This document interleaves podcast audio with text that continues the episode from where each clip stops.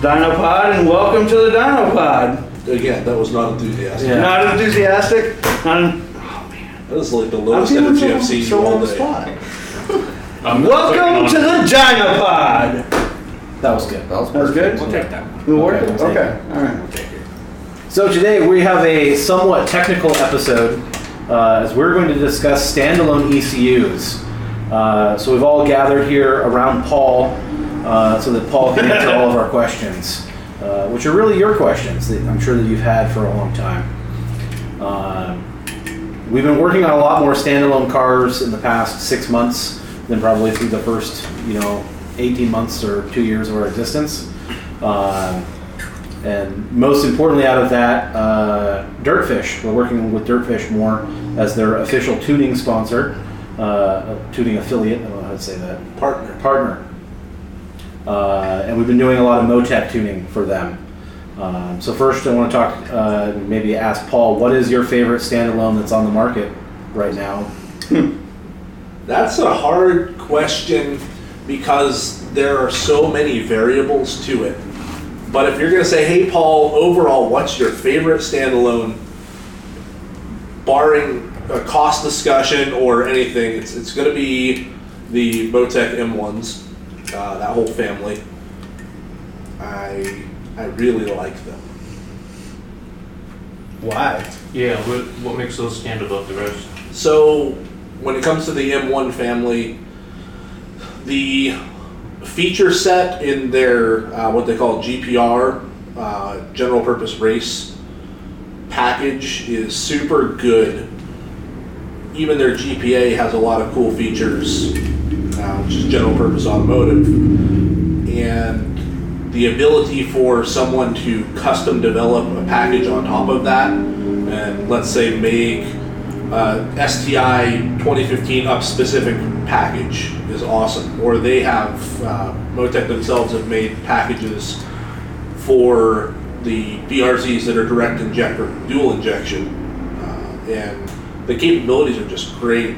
You can customize basically anything. You can do custom math. You can build any type of table you want. It handles sequentials really well in terms of flat shifting and using strain gauge shifters. Uh, it's not just a V E-based computer, so it's not all about just volumetric efficiency, but if you have the right sensor package in there, you can bring uh, E M A P, exhaust manifold pressure, into the equation as well, and really get your V E dialed in and make the car work well everywhere, anytime, all the time. Whether you're here or you're doing Pikes Peak or you're on a rally, you can do so much with it.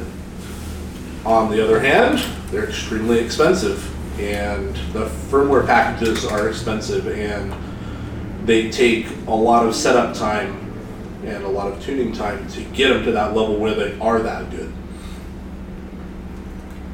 Does the M one series uh, support high current drivers to uh, to run electronic wastegates? And so the the M one works super good with their P D Ms. So if you were going to run like a P D M thirty-two, you'd have plenty of half bridges, uh, high current switchable outputs to do that with.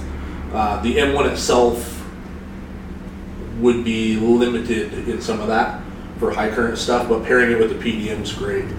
And the fact that they're all MoTeC and on the same C A N bus and communication system, you can pass messages back and forth, and it's super easy to control that stuff through the P D M then, and utilize those half bridges rather than tying up everything that's on the MoTeC. Now there's some big M ones like M one eighty-two that have a lot more inputs and outputs than, say, like we deal with most is the M one fifty that's in the B R Zs. I got a question, but before I ask it, I'm going to point out that we're actually doing a podcast with a microphone on top of an I A G short block. How many other people do you think have ever done that before? We don't have a coffee table right now. We have a sh- we have a short block. Well, so it's, it's a stage three extreme short block. Well, you should bring that up too, that it's a stage three extreme short block. Yeah, it's not, not just any short yeah, block. It's just, yeah, right. Totally. That probably has definitely never happened before on a podcast. Yeah. So do you think that the one of the, were you, the difference in price on a standalone, do you think that it, it's really that the lower price standalones just become more work for the tuner, and a, and a higher price standalone becomes a little less work? No, I wouldn't say there's a correlation between price and effort for the tuner. Uh, you can have an inexpensive standalone that you can work quickly through. You can also have extremely inexpensive standalones like an A E M E M S four that you're going to spend an astronomical amount of time on. Because they're so inexpensive, less work is done for the calibrator. There's less features built into it, and you have to do more custom work yourself. So there's almost like a a U-shape in that curve where you've got the really cheap ones that you can get an A E M E M S four for four hundred dollars, and you're going to spend thousands setting it up because you have to program in each cam and crank trigger and build filters.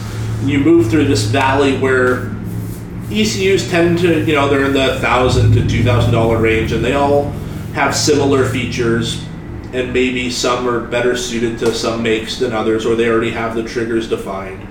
And then you get to the high end where you've got the MoTeCs, the Life Racing, the Cybex, and more uh, high end than that, where things are defined, but there are so many more features that you spend more time on them. Got it. So you mentioned a couple other brands there, Life Racing and Cybex, but what I've noticed uh, recently is that MoTeC has seemed to be extremely popular.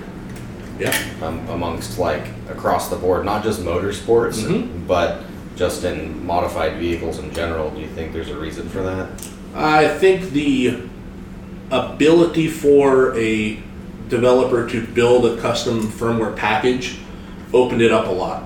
And they've even gone so far, like, they have plug-and-plays for personal watercraft. You can get a plug-and-play for your jet ski. Like, you can get uh, companies out there that are building uh, adapter harnesses to run your Razor Turbo on a MoTeC. Like, it's it's that well-suited for doing anything that you can. So, yeah, it's really popular in that aspect. If you go look at, like, a Life Racing computer, they're awesome, but they're so specific. You're almost working at, like, an O E M level when you're building that stuff. So with you, you know, liking MoTeC so much, why is a Haltech in your race car? Oh, good question. It was fine. It was a, a price point thing. Um, it's could I get all the features that I wanted in a system that I could afford and provided a high enough level of support and quality. Um, it was a matter of, okay, this E C U has the triggers that I want. This E C U has a CAN bus on it. This E C U can accept all of the inputs that I'm feeding it. And on my car, I'm feeding it uh, intake map. I've got, you know, the generic stuff. You've got intake air temperature. You've got your crank and cam triggers, injector inputs. All that stuff is all there, but then I went further and I've got oil pressure, temperature, fuel pressure, fuel temperature, ethanol content, turbo speed, wastegate position, uh, what else? Exhaust manifold back pressure. Um, there's a lot of other things that are plumbed in there to collect data yeah. and use that data to make the calibration better and better and better. You don't necessarily have to have all those things, but there's kind of a point where you're at a certain level, you need to start collecting more and better data to support what you're trying to do because you're taking some of the assumptions out of it. Yeah. So the Haltech does that. I was easily able to add on additional inputs into the computer when I ran out by using their CAN bus box, and I was able to integrate it with the battery kill that I have and do a lot of other features like that. So it's it's that middle of the road. It's not a MoTeC, mm-hmm. but it's also not a old A E M Series two. You know, yeah. There's a middle there, and those are the kind of things that people need to be considering when they're shopping for standalones. It's not just what's everybody else running, or not, you know, what's the most popular thing right now, or what's the cheapest. It's mm-hmm. It really has to fit with what you're doing. What are your thoughts on, like, certain platforms being better off with one standalone versus another? So it's a good question because you've got, uh, for example, Drift and their pro spec stuff is requiring a Link standalone, and Link only has so many defined trigger patterns, and and they'll add more, but let's say you're doing something really weird, uh, E G thirty-three, it's got two crank sensors, you know, it's not going to be the quickest thing, whereas, well, Haltech's already defined that and it's built in. So some standalones are going to be easier for somebody to work with and quicker, because maybe they've got a base map where they've already defined the triggers, or because they offer a plug and play, which are things too. So it's, again, it's matching what you need to what's actually offered out there. Like if I wanted an E C U master for my car, that they've never defined the E J twenty trigger pattern. Right. Just not defined. And maybe they'll do it someday if enough people ask, but it's development, so you know, it has to be worth it. What do you think about in some applications where you end up piggybacking rather than just doing a standalone? We ran into that a few times, um, oddball stuff. Uh, one that actually Taylor wired up a while back was a Megascore three Pro, which is, we used Megascore a lot on Miatas, and it was a turbo Miata, but it was an automatic. So yeah, it was a parallel installation. We gave the Megascore control of all of the engine functions, features, the variable runner control, the turbo, everything. And then we left the automatic running just on the factory computer. So more effort wiring wise, but you know, it worked out fine in the end. And sometimes you have to do that, because it probably would have been hard for us, you know, an actual true standalone to be able to control any of the transmission control features. Yeah, it's, it, it's nobody's done it in a standalone, but we had a guy that we've been talking to for a while. He's got a nine ninety-seven point one uh, nine eleven turbo, and it's a Tiptronic. So it's just before the P D Ks came out. And he has it currently tuned on an access port, and it runs E eighty-five only, and he really wants flex fuel. We talked to Cobb last year. They have no plans to do flex fuel for the nine ninety-seven point one, so it's just not an option. And standalone-wise, there's there's one company out there that's doing it. And they have a standalone that'll plug in, that'll control the Tiptronic and the engine, can do flex fuel, can do everything he wants. And then it comes down to the cost of it, and the computer itself, six grand. And he's got a thirty-five hundred dollars budget. So it's just, it's not real at that point, because you say, well, it's six grand for the computer, and then installing it should be quick, it's plug and play, and then calibrating it to everything that you've got is just gonna take time, and that time on the dyno is money. Right. We spend more time in the service bay than we do on the dyno, though. The power tuning is not hard. It's getting everything else right. It's getting it to cold start, top start, restart, getting into idle and drive smoothly. All the other stuff is more difficult. Sometimes just getting it to start. Sometimes just getting it to start consistently, yeah, is a pain. It's like the diesel car we have. It's got a standalone in it. So it's an old, I won't say old, that's weird. Older, I don't know, late nineties, early two thousands Subaru Outback that's got literally a turbo diesel swap in it. We've had it for a while, and it's got a Belgian, French standalone in it from a company called Skynem, and the person that put the conversion together locked the computer, and you know, it took like a year because of COVID, but we finally got the computer unlocked and can actually make some tuning changes. And then there's every tuner's favorite thing is you're learning a new standalone. That's even a little more difficult when it's like diesel, half French, but also it's not only that. So it's diesel. It's it's it's French and it's a diesel. Yeah. So I, like, I had to learn what, uh, and I'm gonna butcher it, but you know, alimentation tension. You know what that means? System voltage. Mm. I had no idea what that meant, but you know, here we are nonetheless. And yeah, it runs a little better now. But but cool, you got to learn something. I learned a little bit of French so that I knew what the hell that was. And I had no clue. So one thing that I've seen a lot around the shop with standalones is various types of installation. So plug and play is most common because you can, you know, it is what it is. It's easy. It's easy.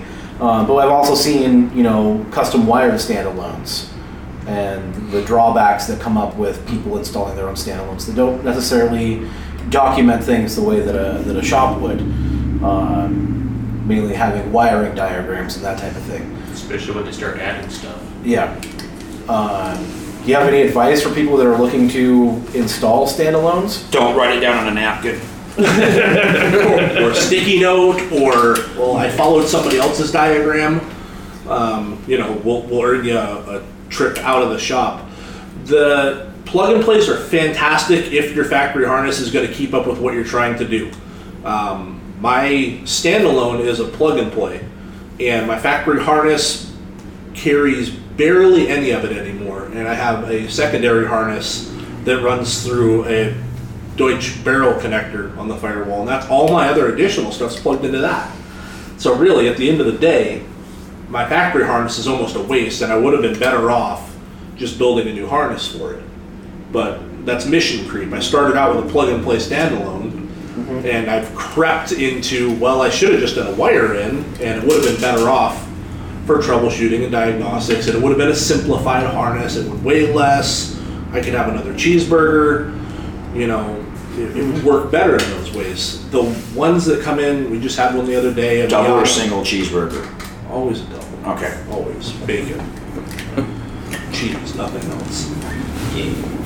So we had a Miata come in the other day, and, you know, it's classic, comes in, needs a tune, and well, the first thing the Taylor and I look at each other and realize the thing sounds like a lawnmower because it's running on two cylinders, so you start to troubleshoot, okay. Drop number one, yep, drop, drop number two injector, yep, it died. Drop three, nothing. Drop four, nothing. Okay, so it's running on two cylinders and two injectors aren't firing. And the first thing you do is say, hey, who wired this? Well, the customer did. Okay, that's fine. Some people can do that and they do a good job. It's called and, a half batch fire. Yeah, right. It's, yeah, it's not working. Next, hey, you got a diagram. Oh, I just followed what was on this guy's website. Okay, here's the Excel, and that's, if you got it documented in Excel, that's cool. So, you know, just a quick continuity check, and it's like, cool, they've got power, that's good, that makes sense, it's still mostly factory up there on that side. You go back to the computer, and it's not plug and play, and it's kind of wired in, there's some heat shrink missing in places, and, you know, numbers three and four, like Tony said, it was, you know, it was set a batch. Neither three nor four had continuity back to injector A or injector B. But for us to get involved in that is just, it opens up potential for a nightmare. And that's really hard. So having things, if, if it had been better documented, what had been done and what had been cut and whatnot, we could probably participate. But when we start opening it up, we can turn it into a big build really fast. And it, it saves the the owner money if oh, everything's yeah. all documented too. Absolutely. So we had the bug eye in here last week or a couple weeks ago or whatever with the Haltech. Yeah. And it, and I thought that that one was pretty cool because it was a plug and play, but it also had uh, the ability to add, I think it was like two digital inputs mm-hmm. and multiple outputs for, like, specifically we were using it for E eighty-five. So that it was, you know, the ease and use of a plug and play yep. with, you know, simply wanting to add some additional sensors that you already had wired in, and and having access to five volts right there on that same harness is pretty nice. Yeah, that's it's a, the same standalone I have in mind. It's the Haltech Platinum Pro, and it's a little older, but they, they kept up with the software updates on them, and yeah, they have an auxiliary connector. It's really nice. It ex, you know, you're accepting, yeah, it's a plug and play. I'm going to be limited. I'm not going to be able to change some of those factory inputs and outputs, even though I'm no longer using them and I could use them for other stuff. Yeah. They lock it out because it's, it's supposed to be plug and play. So they give you the aux, and then when you run out of that, you do what I did and you get the CAN bus I O box, yeah. and you know I've got another twenty-four pins right there that I can work with on that. And if you run out on that one, you can add another CAN bus box. Like, you can keep going with those to a point, and there's a bunch of other CAN bus stuff. And that's the, the better computers do that. You have CAN bus. That really opens up the world. I think even M S three Pro is running CAN mm-hmm. capabilities now. Yeah. You can define, well, most do. E C U Master's got their own CAN bus. A E M's got A E M Net. You've got, you know, Haltech's got theirs. MoTeC will talk to anything. Um, Link, you can do custom CAN on as well. It's super useful. At what point do you think uh, customers should start considering uh, the idea of needing a standalone system for their build. Yeah, so I'm pretty opinionated on this one. Um, a lot of the cars we do have a Cobb access port, and it's great, and it goes to a point. And that point is the same for a lot of cars that are working with either open source or some other method of editing the factory computer, like all of our H P tuner stuff. Cobb and H P tuners and, you know, like Tefra for the Evos go a little step further, and they're building in their own custom code, again, onto the factory computer. And there's a bunch of those, Nistune, Nismotronic, et cetera. They they can take the stock computer a little further, but once you're actually pushing it hard and you're trying to collect data as well, then that's the point where you need to, to get into a real system. Because if you're going to push, you know, six, seven, eight hundred horsepower consistently, you need to be capturing data, and you need to have safeties and controls. Oh, coolant pressure, that's another one I have on mine.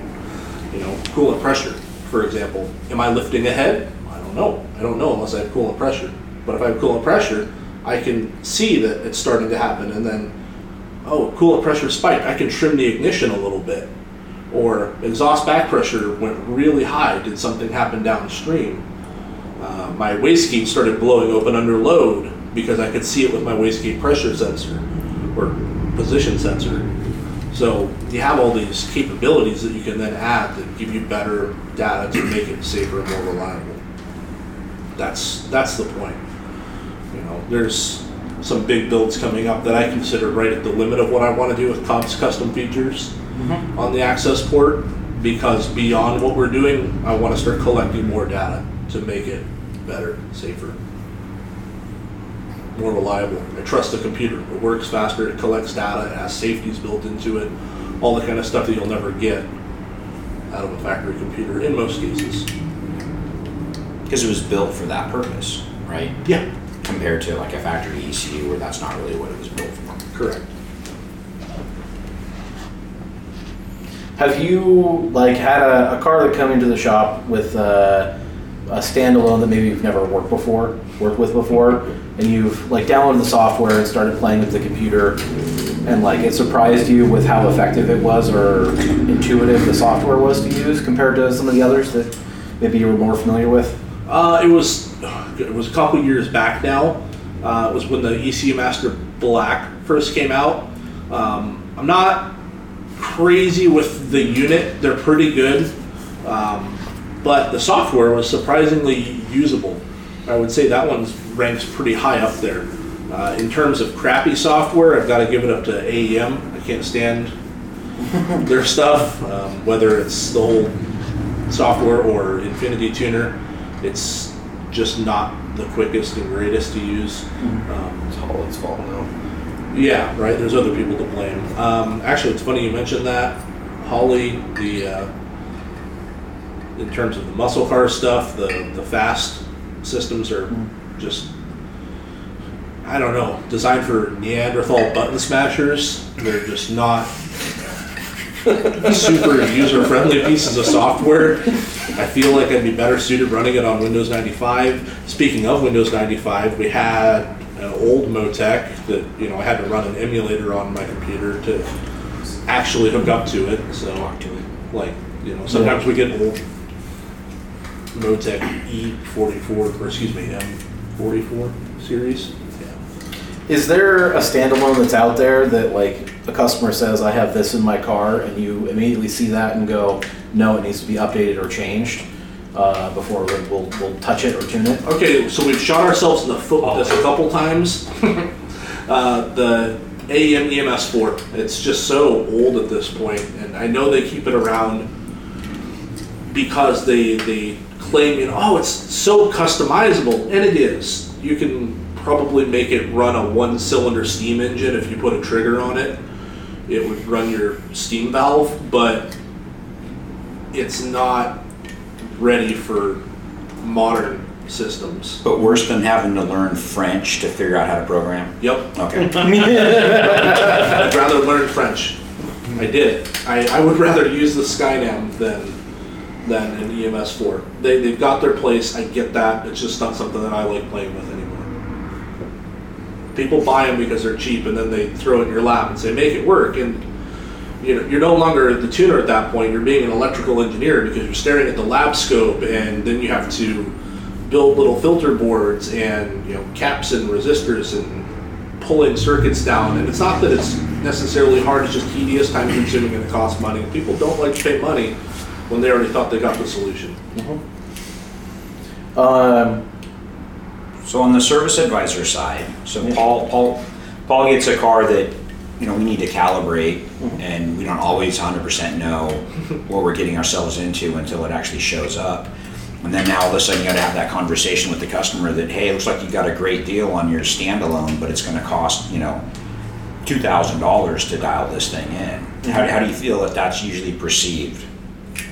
Um, I feel like with people with standalones, they usually have a, an understanding of what it takes. That it's going to cost. That it's going to cost them. And the way that we, we approach things is whenever somebody brings it in, we have, this is a starting point of where it's going to start for us to, to look at it and start the calibration. And then from there, it's based on how long it takes Paul to calibrate the car. And, you know, our biggest thing, especially up front, is we want to be as fair to the customer as we are to ourselves. Right. Like, it has to be a symbiotic relationship where we are both, you know, you know, existing.